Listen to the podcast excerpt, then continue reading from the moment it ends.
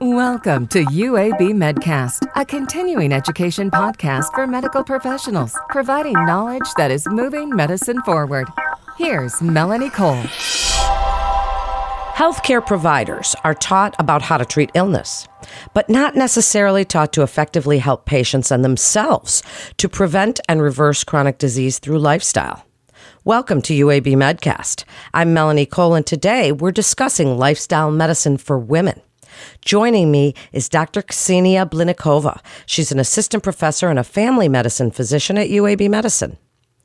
Dr. Blinikova, I love this topic. Welcome. I'm so glad you could join us. So, as we get going, tell us a little bit about how disease relates to unhealthy behaviors for other providers.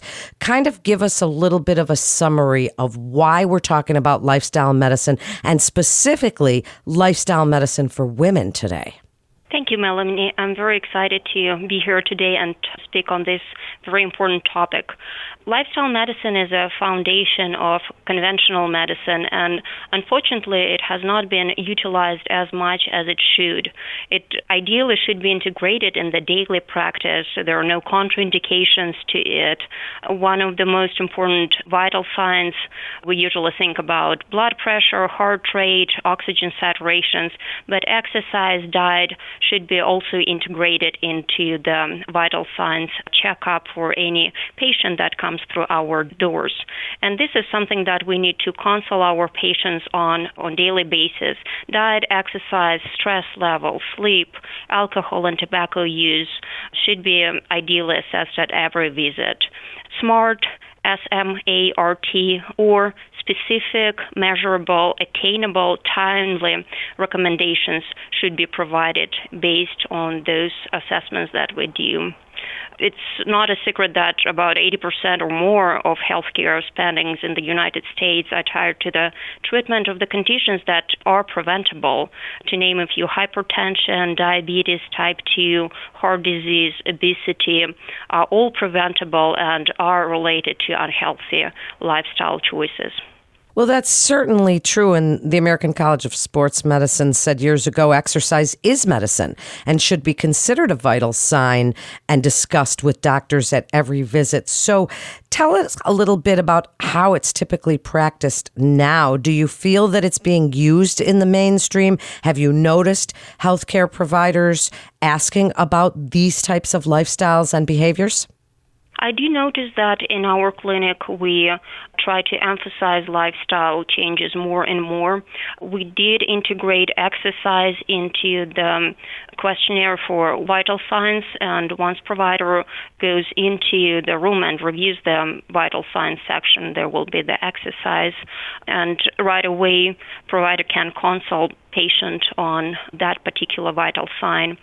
Dietitians, nutritionists, behavioral specialists are more and more integrated into their practices, and that goes again to a more comprehensive approach to a person, not trying to treat disease as a separate condition, but comprehensively evaluating person and treating them as a whole such an important aspect of what we're talking about here today. So, why is lifestyle medicine essential, as we're saying, to sustainable health and to the healthcare industry in general?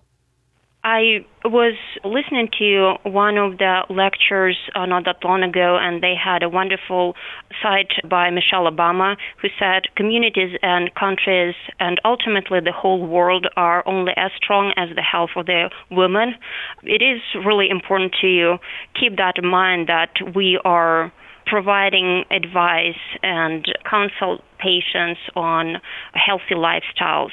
Food and nutrition is a very important component of the lifestyle medicine. We are all aware about recommendations to eat five servings of fruits and vegetables a day, and recently some authors were recommending to go up to 10 servings of fruits and vegetables a day. But our patients might not know them, so it's uh, really important to get that information to them. Vegetables vegetables, green leafy vegetables, berries, they all show to decrease the rates of cardiovascular disease, certain cancers. Walnuts, for example, have very strong association with healthy aging. Healthy fats, such as monosaturated and polysaturated fats, are important component of everyday diet. And for women, for example, we do not recommend to go below 20% of fat intake per day. Fish has good amount of, of omega-3 fatty acids, though for pregnant women, we should keep in mind that mercury and other toxin can be found in fish, and a good resource that I recommend my patients to check on that is Monterey Bay Aquarium Seafood Watch Tool. I can continue with some other recommendations if that's okay. Well, I would like you to stay on the nutrition aspect of this. We'll get into the exercise and even the toxins, but let's stick with the nutrition right now because food is also medicine and can harm or help, right? So why don't you speak about protein, fiber, and even supplements because you've got some good guidelines and recommendations for amounts for providers to be recommending and counseling their patients. Absolutely, I'll be happy to do that. For protein, you may want to recommend women to average around 0.8 grams per kilogram of protein per day. It should be increased to 1 gram per kilogram per day for vegetarians. And you can go ahead and add 25 grams per day for lactating and pregnant women. Fiber is essential for gut health and immune function adequate consumption of fiber benefits stool consistency, constipation. It can help lower cholesterol, decrease risk of diabetes, even decrease risk of colon cancer. For women, the average dietary intake is recommended to be 25 grams per day of fiber. We do see a lot of patients who have low vitamin D levels, and vitamin D levels below 20 nanograms per milliliter are suboptimal for skeletal health, which we all know is very important for women. Vitamin D can be found in foods like high fat fish, such as salmon, fortified milks, and cereals. Because very few foods contain vitamin D, it's usually added to staple foods. Sunlight is another source of vitamin D, but usually adequate levels of vitamin D are synthesized only when large body areas such as face, arms, back, legs, chest are exposed to the sun between 10 a.m. and 3 p.m. without any sunscreen for at least 5 to 30 minutes, at least two days a week. So uh, that's a lot of sun exposure, and on average, we don't really get outside much during that time. So that might be one of the reasons why vitamin D levels tend to be a little bit lower those days in a lot of patients. Uh, 600 to 800 units of vitamin D2 or D3 daily is usually sufficient dose to maintain normal vitamin D levels. But if vitamin D levels are lower than 20, then it should be supplemented with a higher dose of vitamin D. Another important element, especially for women, is iron because women can get depleted during the heavy menstrual bleedings, irregular menstrual cycles. Ferritin level below 15 nanograms per milliliter is 99 percent specific for making diagnosis of iron deficiency. So it can be checked along with the routine blood work, CBC, and if H&H is lower and MCV value is low, definitely go ahead and check ferritin levels. If supplements are required to treat iron deficiency, then those can be taken every other day. Certainly, patients have to be consulted on some side effects, the most common of which is constipation. Another important thing is absorption of iron. There are certain foods that improve absorption of iron, such as vitamin C rich foods. On the other hand, tea and coffee will decrease absorption of iron. Animal iron is more readily absorbed and can be found in chicken and beef liver. Plant sources can be spinach, almonds, beans, peas, and peaches. What a comprehensive list this was. Do you feel that providers should be checking things like vitamin D because not all of them do in those well visits? I would recommend checking vitamin D levels in most of the patients. A lot of times people will feel fatigued, and the reason for that can be low vitamin D. And with good supplementation of vitamin D, the energy level will improve. And again, it's very important for skeletal health. Well, it's true, and not all providers. I mean, I know that at my well visits, I have to ask them to please check my vitamin D levels as I'm sitting behind a microphone all day.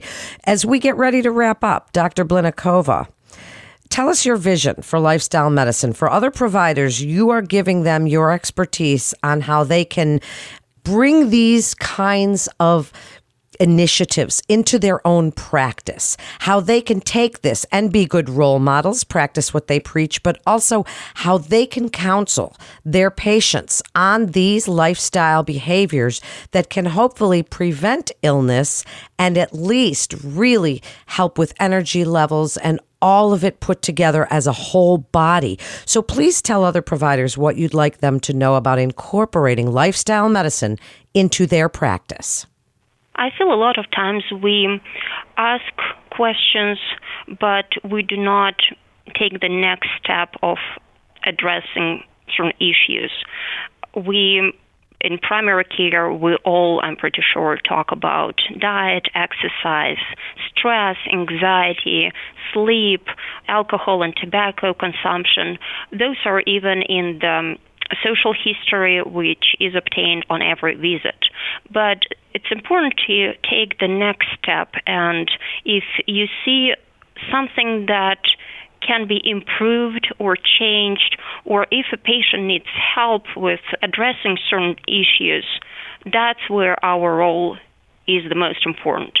Again, specific, measurable, attainable, timely recommendations should be given. And a patient might not be ready to make a lot of changes. So maybe addressing diet on one visit, then reevaluating on the next visit, addressing exercise on the third visit, reevaluating diet and exercise on the fourth visit, and so on and so forth. There are a lot of resources available for UAB providers with nutritionists, dietitians, psychologists, behavioral health providers that can assist with evaluating and addressing certain issues that patients may have. So I would recommend to utilize those two. There are lifestyle medicine specialists. For example, in our clinic, we have Dr. Fagan, who is lifestyle medicine specialist, and a lot of times we can refer to her for additional testing, evaluation, and help with certain conditions. Such a great topic and so important for providers to hear so they can incorporate these practices into their own patient group.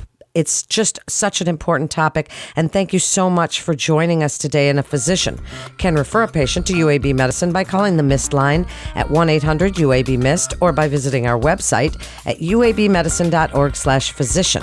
That concludes this episode of UAB Medcast. I'm Melanie Cole.